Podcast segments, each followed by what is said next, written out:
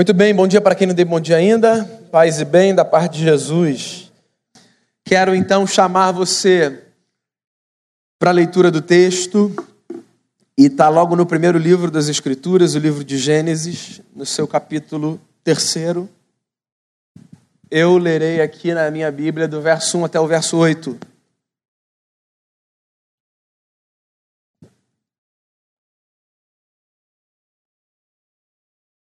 E o texto diz assim: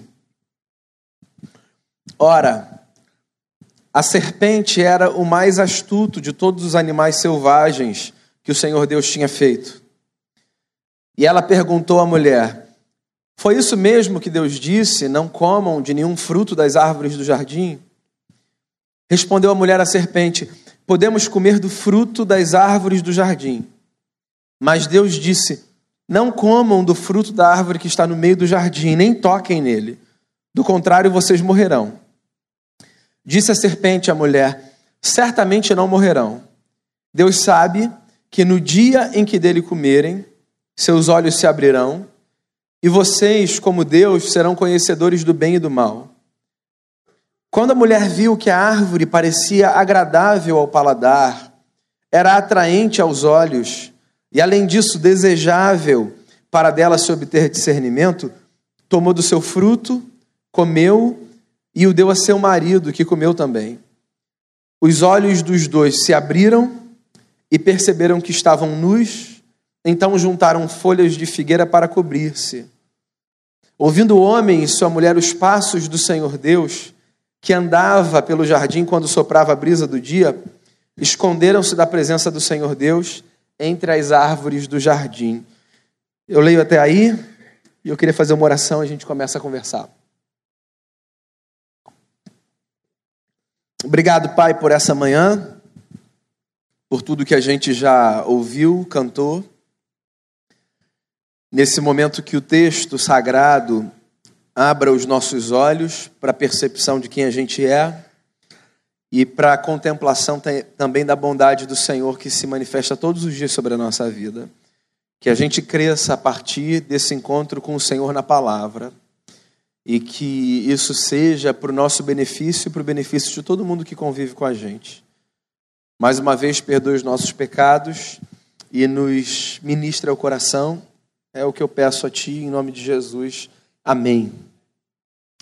Eu acho que você vai concordar comigo se eu disser a você que uma das características mais marcantes do nosso tempo, da nossa sociedade, é um elemento cultural que eu queria chamar aqui de cultura do exibicionismo. Nós somos, consciente ou inconscientemente, velada ou explicitamente, encorajados a nos exibirmos o tempo todo.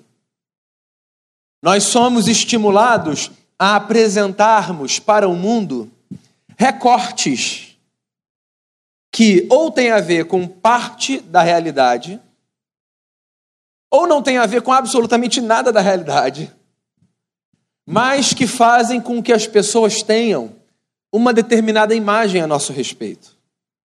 Então, sempre que nós nos apresentamos para as pessoas, salvo as relações mais íntimas, que tornam praticamente impossível qualquer máscara, sempre que nós nos apresentamos para as pessoas no ambiente de trabalho, numa relação, numa tentativa de conquistar alguém, numa amizade ou em qualquer outra área, nós nos apresentamos a partir de recortes que podem ter a ver com parte da nossa vida ou podem não ter a ver em absoluto com a nossa vida.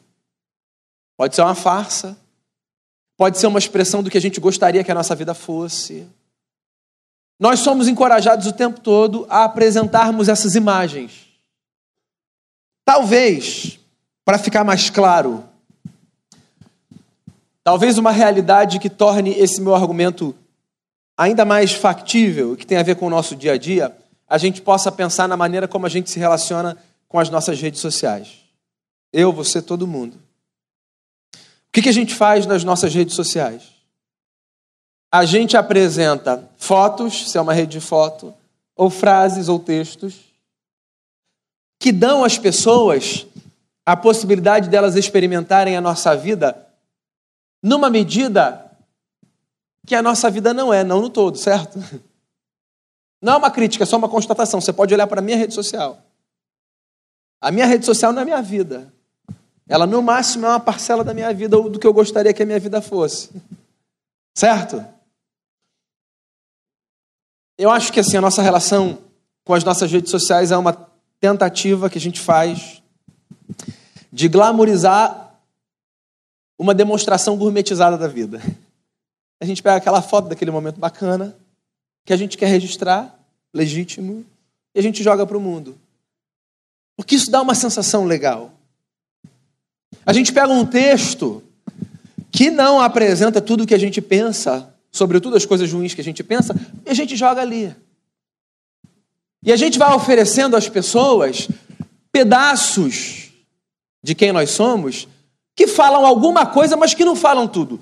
Isso tem a ver com essa cultura que faz parte do tempo em que a gente vive a cultura do exibicionismo.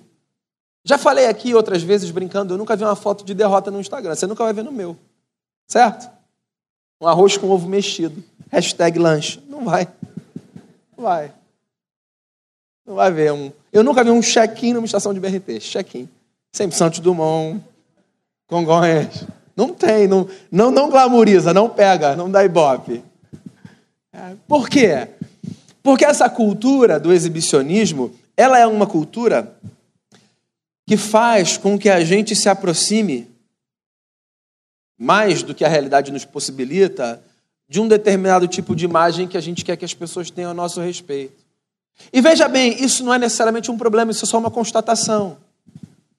Porque a verdade, meus amigos, é que todos nós que temos consciência de quem nós somos, nos sentimos muito desconfortáveis quando outras partes da nossa vida, que não são glamorizáveis, se evidenciam. Então, o que a gente faz para proteger o lado sombrio da nossa existência? A gente coloca no holofote o lado bonito. Esse é um movimento natural, é um fenômeno humano, é um comportamento nosso. Talvez, e esse seja o meu ponto, no tempo em que a gente vive, nós sejamos mais estimulados a esse exibicionismo, por características peculiares do nosso tempo. Mas esse negócio da gente esconder o lado sombrio da vida é antigo. Você vê, está lá nesse livro. Gênesis. O começo da nossa história, segundo a nossa tradição. Um texto escrito por um homem chamado Moisés, que fala sobre a queda mas que de alguma forma funciona também como uma espécie de arquétipo dessa condição angustiante humana, que é a condição de mostrarmos alguma coisa e escondermos outra, na tentativa de fazermos com que as pessoas tenham uma boa impressão a nosso respeito. Você já leu o texto da queda milhares de vezes, eu imagino. Mas eu queria convidar você a olhar para o texto não a partir da perspectiva tradicional da queda, mas a partir da percepção desse fenômeno do comportamento humano, que é o de nós nos escondermos ou tentarmos nos esconder num mundo como esse, em que a gente não consegue esconder muita coisa de muita gente. O relato você conhece: tem um casal que é criado pelo Eterno e que é posto num jardim. E nesse jardim, esse casal recebe uma ordem, uma norma. Cuidem do jardim. O jardim está à disposição de vocês. Comam do fruto das árvores. Classifiquem os animais em espécies. Deem nomes a eles. Cuidem de tudo. No entanto, não comam do fruto daquela árvore específica que o profeta chama de árvore do conhecimento do bem e do mal. Ponto. A discussão não é o que ela representa, a discussão é que tem um limite que não deve ser ultrapassado, porque uma norma foi estabelecida. E aí, o que acontece? O texto é um arquétipo das nossas histórias. Se eu chego para o meu filho de dois anos e digo assim, não toca ali, onde ele vai tocar? ali, certo? Porque nós somos instigados pelos limites.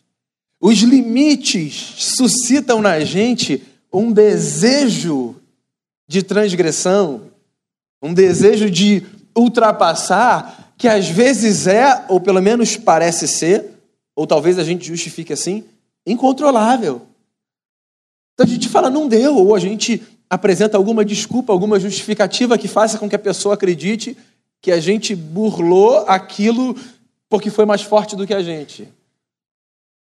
O limite está estabelecido, não comam.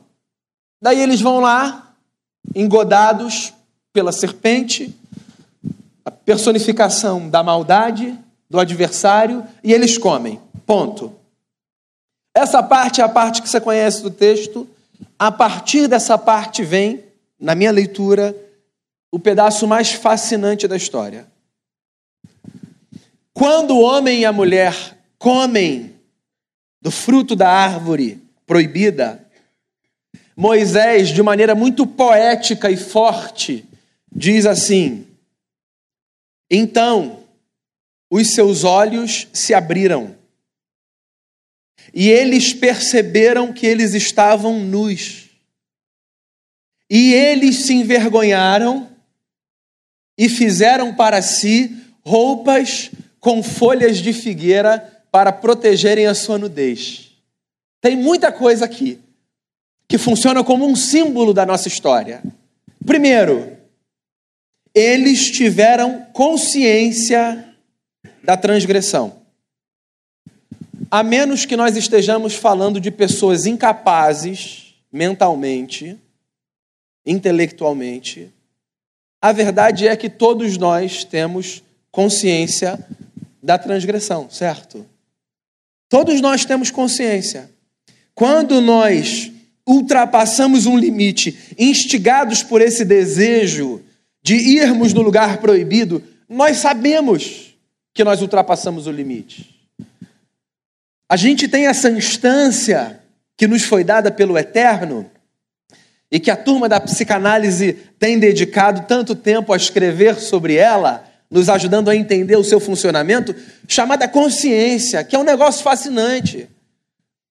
A gente consegue não apenas perceber as coisas, mas distinguir as coisas. Nós somos seres inteligentes, racionais, lógicos.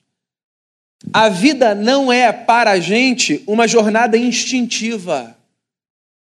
A boa vida é pensada. Também é, em alguma medida, instintiva, é claro. Mas os nossos comportamentos não se justificam pela força do instinto. Pensa bem, você se relaciona com alguém num casamento, num namoro, numa amizade, num trabalho, e aí alguém vacila com você e a justificativa é: desculpa, foi instinto, foi mais forte. Dependendo da circunstância, você vai olhar e vai falar: tudo bem. Daí acontece uma segunda vez, uma terceira vez e uma quarta vez, e a justificativa continua sendo um instinto. Você engole esse negócio? Por que você não engole esse negócio? Porque o instinto funciona para a gente até um determinado ponto. Todos nós sabemos sermos seres racionais. Em algum momento nós precisamos usar a razão, mesmo que seja para constatar que nós transgredimos. Então Moisés diz que quando o casal transgride, eles têm consciência da transgressão. O que de alguma forma significa dizer que eu e você dificilmente poderemos usar o argumento do desculpa, eu não fazia ideia, quando nós, num cenário específico, salvo exceções, transgredimos. A gente pode não ter percebido naquele momento, a gente pode não ter feito intencionalmente, mas tem um negócio chamado consciência que não deixa a gente ir muito longe nas desculpas que a gente dá. Só um parêntese aqui. Um dos textos mais fortes para mim dos evangelhos é a narrativa que João faz do caso da mulher adúltera. Lembra? Que de madrugada, cedinho, alguns caras trazem uma mulher flagrada em adultério a Jesus e eles fazem uma pegadinha com Jesus, Jesus dá uma resposta. O ápice do texto está na seguinte frase que João registra: Então, todos eles, acusados pela própria consciência, largaram as pedras e saíram. Todos eles acusados pela própria consciência. Porque no final das contas, o que nos acusa é a nossa consciência. Ponto. E louvado seja Deus pela nossa consciência, que nos protege de sermos bárbaros, de sermos eternas crianças. Então o casal percebe a transgressão. E aí, olha só que coisa bacana. O casal, quando percebe a sua transgressão, se dá conta da sua nudez. Para mim, essa é a, a grande fala de Moisés nesse texto. O casal percebe que está pelado. Só que não é uma nudez anatômica. É evidente que não é uma nudez anatômica. O Rubem Alves disse isso uma vez. Ele disse assim: a nossa verdadeira nudez não é anatômica, ela é poética, ela é existencial, ela é de, de alma.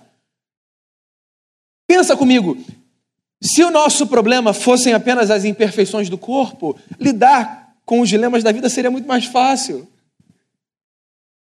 A gente protege o corpo em alguma medida também, como uma forma da gente tentar esconder o que está para além do corpo. Tanto é que quando a gente faz alguma coisa desconfortável, a gente vira o rosto. Não é porque a gente tem vergonha da face, é porque a gente sabe que alguém, de alguma forma, a partir dos nossos olhos, consegue enxergar a nossa alma. Não é assim? Não é porque a gente está com vergonha do nariz, da bochecha, do olho, do que é que seja. Por que, que a gente faz assim?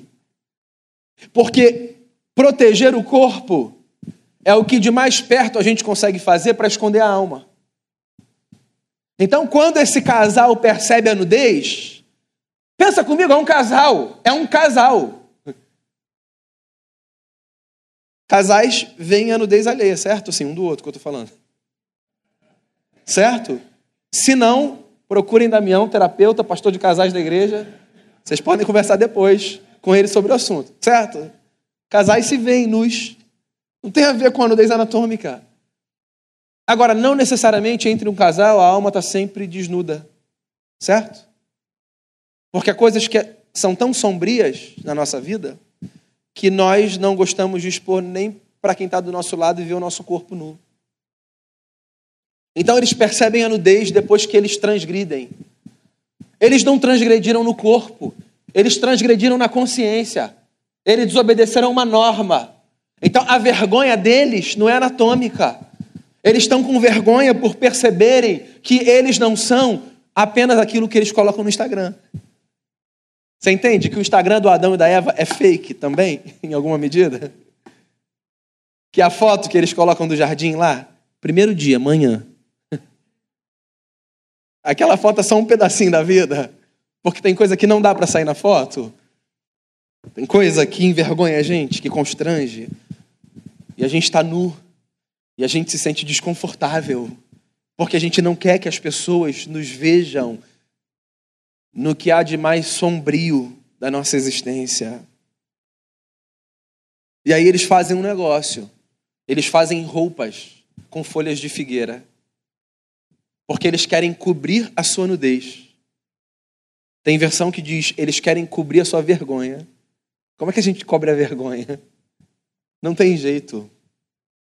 Tá, a gente até coloca uma maquiagem aqui e ali.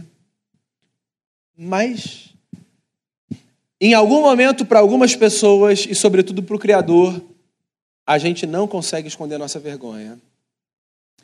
E a transgressão nos desconcerta tanto que eles se escondem um do outro, do tipo, eu não quero que você veja o que eu fiz. E eles se escondem do eterno.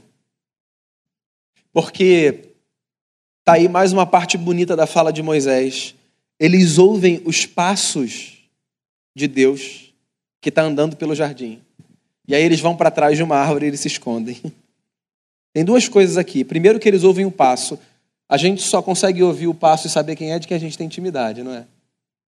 Hoje de manhã eu fui o primeiro a descer e aí de repente eu ouvi alguém descendo a escada. Eu falei, é o Lucas que está vindo. Era o Lucas. Eu sei como o Lucas anda, eu sei como o Felipe anda, eu sei como a Denise anda, certo? A gente conhece o passo de que a gente tem intimidade. O jeito de bater no chão, de arrastar ou não. Era um casal que tinha intimidade com o eterno. Eles ouvem o passo do Senhor, que andava pelo jardim.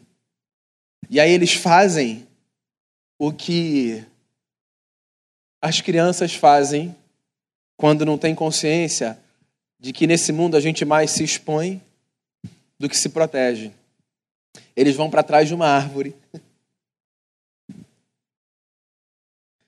Porque Deus está chegando e eles não querem ser vistos por Deus. Eles brincam como o Felipe brinca comigo. Ontem a gente estava voltando de São Paulo de noite. E aí a Denise e o Lucas estavam de um lado, o Felipe estava lá, do meu lado tinha um lugar vazio, ele resolveu vir para o meu lado. E ele resolveu brincar de pique-esconde no avião. E não é no avião, é na poltrona 21C, tu tá entendendo? Vai, tá com você, pai. Ele falou, cadê o Felipe? Eu tô na 21D. Cadê o Felipe? Caraca, tá muito difícil. É, criança não tem essa percepção, né? Vamos brincar de pique-esconde, tá? Ela fecha o olho, ela acha que ninguém tá vendo. E aí a gente brinca de pique-esconde com Deus como uma criança brinca no avião na poltrona do lado. E eles se escondem. Porque o fenômeno humano pode ser desse tipo de precisamos nos exibir. E aí a gente apresenta esses recortes do meu dia bacana, do meu almoço legal, da viagem que eu fiz, ou da foto em família que merece mesmo um cartão postal. Tudo isso é legítimo, só para deixar claro. Mas a vida é muito mais do que isso. A vida também é o lado feio da nossa existência. E o que, que a gente faz? A gente não consegue esconder o lado feio da nossa existência. Não de quem está perto, muito menos do eterno. E o texto está aí, como uma lembrança de que viver, em alguma medida, é se expor e não apenas se exibir. Porque existe uma diferença entre exposição e exibicionismo. Exibicionismo tem a ver com essa escolha seletiva que eu faço do que eu vou mostrar, onde e para quem. Exposição tem a ver com a constatação de que nenhuma folha de figueira e nenhuma brincadeira de pique-esconde no banco do avião conseguem me proteger do desconforto de saber que existem pessoas que conhecem o que há de pior em mim. E o nome disso, meus amigos, é vida. Só que tem um outro lado, olha só, deixa eu sair desse texto e dar uma pulada para o Novo Testamento. Se por um lado viver significa lidar com o desconforto da exposição, por outro lado, viver também significa em face dessa constatação, aceitar o convite de ser transparente. Você sabe quem ensinou isso para a gente? Jesus de Nazaré. Uma vez os discípulos de Jesus disseram assim para ele: Mestre, nós não sabemos orar. Os discípulos de João Batista sabem orar. Ensina-nos a orar. E aí Jesus ensinou a oração do Pai Nosso. Mas antes de ensinar a oração do Pai Nosso, Jesus disse assim: Quando vocês forem orar, não sejam como os hipócritas. Lembra desse texto? Que oram de pé, nos cantos das praças e nas sinagogas, para serem vistos pelos homens. Quando vocês forem orar, entrem no quarto, orem em secreto, porque o Pai que vê vocês em secreto vai recompensar vocês. Então, quando Jesus diz assim, ó, quando vocês forem orar, não sejam como os hipócritas, o que Jesus está dizendo não é não sejam falsos. Porque a palavra hipócrita, no contexto grego no qual Jesus vivia, do ponto de vista intelectual, não tinha a ver necessariamente com essa conotação pejorativa que a gente usa. O hipócrita era, no mundo greco-romano, o ator que interpretava nos teatros. O hipócrita era o sujeito que numa peça vestia uma máscara para dizer que aquilo não era a vida dele, era uma representação. Então, quando Jesus diz, não façam como os hipócritas, ele não está falando, não faça como essa gentinha falsa que eu conheço. Ainda que em alguma medida isso guarde relação. Ele não está qualificando a hipocrisia, ele está só descrevendo um fato, que é: ninguém precisa orar como quem interpreta um papel. E aí, eu trago um outro ingrediente aqui para o texto, que é uma fala do profeta Malaquias. No capítulo 3, é, na verdade, no capítulo 4, se não me falha a memória o profeta Malaquias fala sobre a vida do justo e sobre a vida do perverso. E aí ele fala sobre a diferença do justo e do perverso. E ele diz uma coisa muito bonita, ele diz assim: O justo, diferente do perverso, é aquele que quando conversa com o seu semelhante, sabe que conversa como quem faz uma oração, porque conversa tendo Deus por testemunha. Isso é muito bonito. O que Malaquias está dizendo é que oração é, então, não apenas aquilo que a gente faz quando a gente olha para cima e quando a gente fala com Deus. Oração também é o que a gente faz quando, na horizontalidade da nossa vida, a gente sabe que a gente sempre tem Deus por testemunha das nossas ações. Então, o que Jesus está dizendo é que a gente não precisa usar máscara, nem para cima nem para o lado. Porque, meus amigos, máscara é um negócio que a gente não sustenta por muito tempo. Deixa eu contar para vocês um negócio que aconteceu lá em casa outro dia. Estou expondo muito meus filhos, né? Eles, eles ainda estão numa fase que eles não entendem, então não vai ligar. Mais para frente eu vou parar de fazer essa exposição, tá? Eles vão ficar com raiva de mim. Outro dia, o dente do Felipe de leite caiu, o primeiro dente de leite. E aí, a minha família não tinha cultura da fada do dente. Vocês vão entender no meio da história porque eu estou fazendo essa ressalva aqui. Mas a Denise cresceu nesse contexto da fada do dente. Tem nenhum problema. Eu gostei da fada do dente. Depois vocês vão ver. É, a Denise falou assim: amor, o dente do Felipe caiu, então amanhã não se esquece de pegar 10 reais e botar embaixo do travesseiro e pegar o dente, que a fada do dente vai passar. Você conhece a fada do dente? Não tem problema, Jesus, Jesus entende a gente acreditar na fada do dente. Todo mundo acreditou em Papai Noel, Coelhinho da Páscoa, então, sem crise evangélica, tá, gente? Não estraguem a minha história. E eu falei, tudo bem, vou me lembrar. Eu acordei no outro dia, antes dos meninos, você acha que eu lembrei da fara do dente? É óbvio que não, eu não tinha fara do dente na minha família. Eu queria ter tido, depois eu vou conversar com meu pai e com a minha mãe. É... e aí, eu fui fazer minhas coisas, a Denise tinha saído cedo, e aí eu ouço lá em cima um choro. Ah! Aquele choro do drama, que não é um choro de machucado. Então eu já subi com 10 reais, porque eu já sabia, fada do dente. Aí eu cheguei lá em cima, falei, que foi, filho? Que você está chorando, cara? Acabou de acordar. A fada do dente não passou. Falei, não é possível, a fada do dente nunca deixa de passar. Conhece a fada do dente, ó. E ele falou, eu já olhei duas vezes, a fada do dente não passou. Daí eu falei assim, filho, não é possível. Dá um abraço aqui no papai. Aí, ó, eu cheio dos Paranauê, abracei meu filho com a mão aqui, ele deitado com a outra, já botei os 10 reais aqui embaixo do travesseiro, certo? Botei aqui, ó, 10 reais.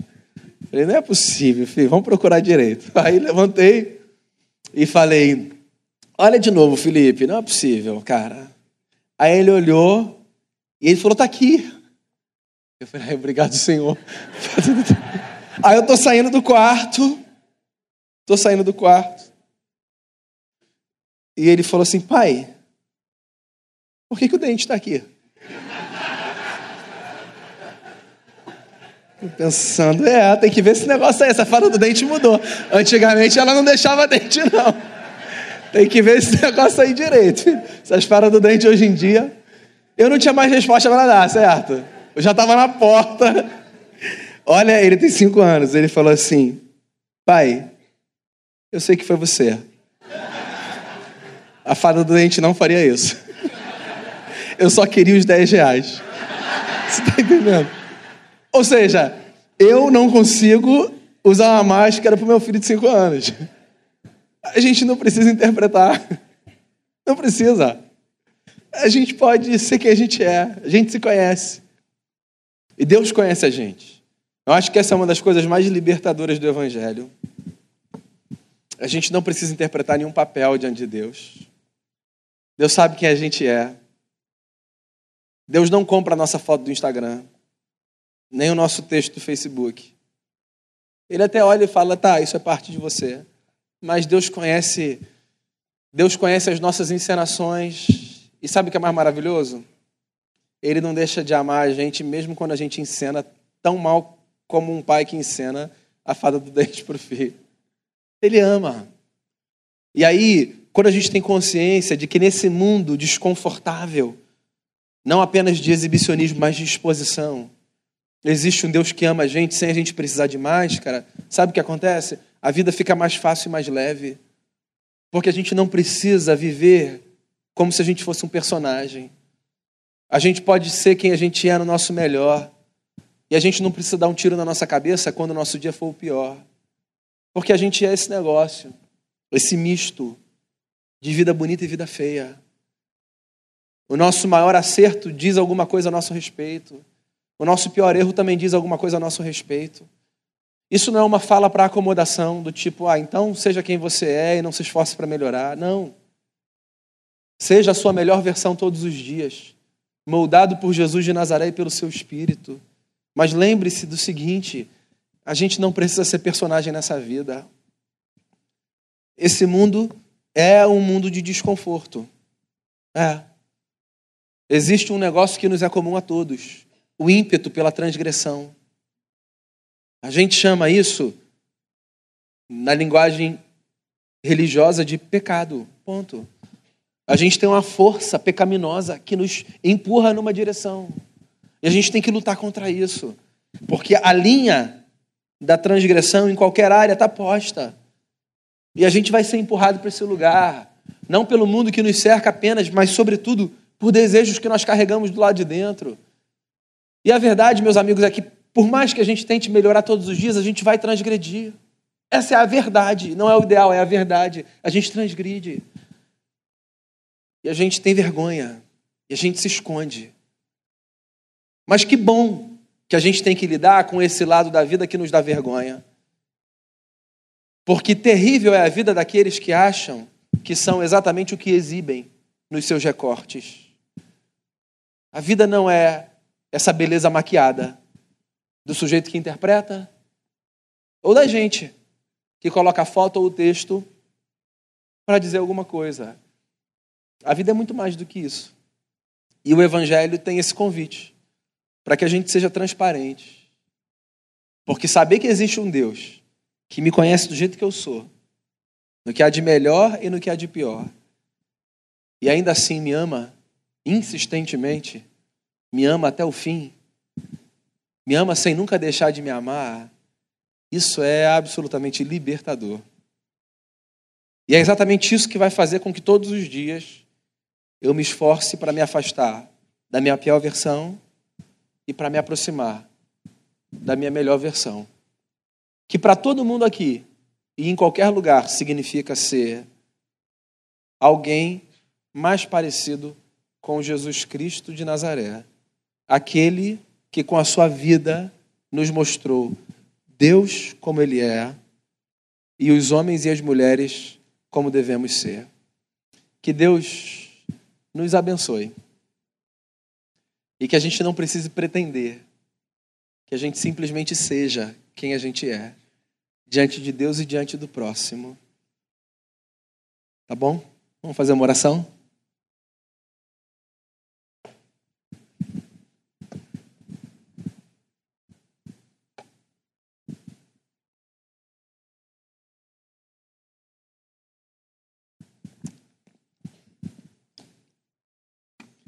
Vamos cantar uma oração juntos. Depois a gente ora. Sentado como você está, faça dessa canção sua oração.